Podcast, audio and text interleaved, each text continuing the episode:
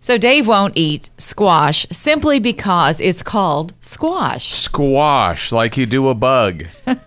I don't know. It's just why is it? Do you know why? Well, it's I did. called- I didn't know. Of course, I did not know. Okay. But I looked it up. It comes from a Native American word that I can barely say. what is it? A squash. A scooter A squash. squash, which Okay. means eaten raw or uncooked.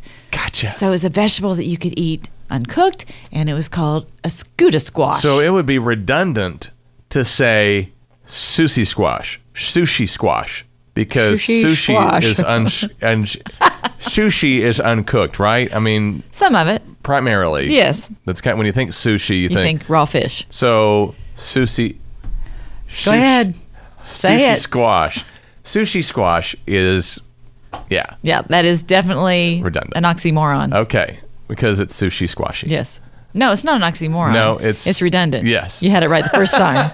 wow, we're good. That's, but that, that's cool to know. It, it comes from a Native American word that means raw or uncooked. Now you know. Yeah. Now you know. So anything that you haven't cooked. So I've got some squash cookie batter. Also redundant, I think. 'cause Ew. the batter. That sounds bad. If you said squash cookie, that just means you haven't cooked the cookie. But have you ever played squash and do you enjoy it? What is squash? It's a game. It's like handball or racquetball. It's squash. Now that makes sense. It- Squash you that ball up squash against ball- the wall. That does actually make sense.